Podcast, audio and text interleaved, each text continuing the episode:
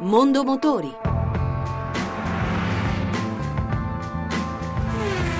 A cura di Roberto Taglialegna.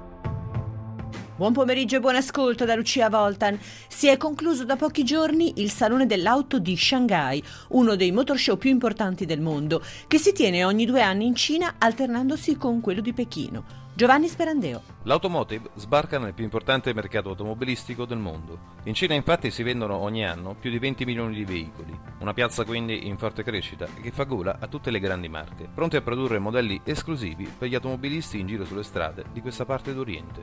La maggior parte delle proposte dell'auto Shanghai sono dei crossover SUV, dal design classico ma leggermente rivisti, con motorizzazioni non particolarmente potenti. Oggi i costruttori cinesi non copiano più i modelli occidentali, ma cercano di creare uno stile proprio. Ma passiamo alla novità del salone più importante della Cina. Il gruppo Volkswagen ha presentato la C-Coupé GTE, un concept che mostra il futuro del brand sia per design che per i motori. Futuro anche per l'Audi con il concept Prologue All Road, un crossover premium dallo stile sportivo.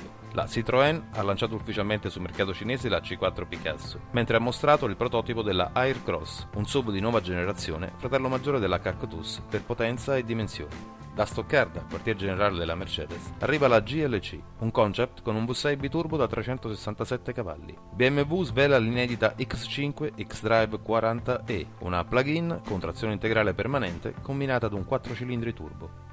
Spazio anche alle super sportive, con la Lamborghini Aventador LP 750, costruita in edizione limitata, solo 600 esemplari, realizzata con materiali che la rendono leggera e spinta da un motore V12 di 750 cavalli.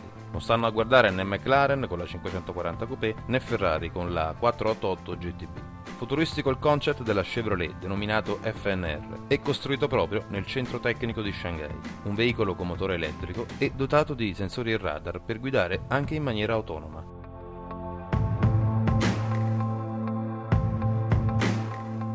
La Targa Florio è una delle più antiche corse automobilistiche d'Italia.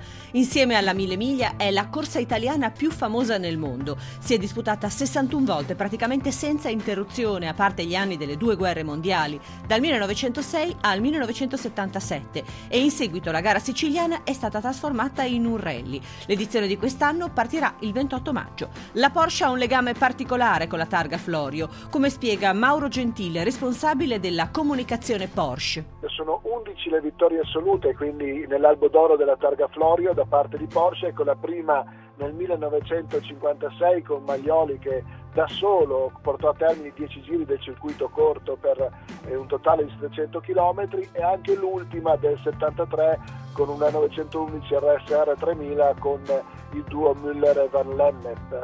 Oltre alle vittorie assolute c'è anche una storia che parte dall'antico quando il professor Ferdinand Porsche partecipò eh, chiaramente come ingegnere portando alla vittoria nelle classi e nelle vittorie assolute altre case automobilistiche. E anche per oggi abbiamo concluso. Se volete riascoltare questa, ma anche le altre puntate, potete farlo al sito radio1.rai.it. Mondo Motori torna mercoledì prossimo, sempre dopo il giro delle 14.30. Buon pomeriggio.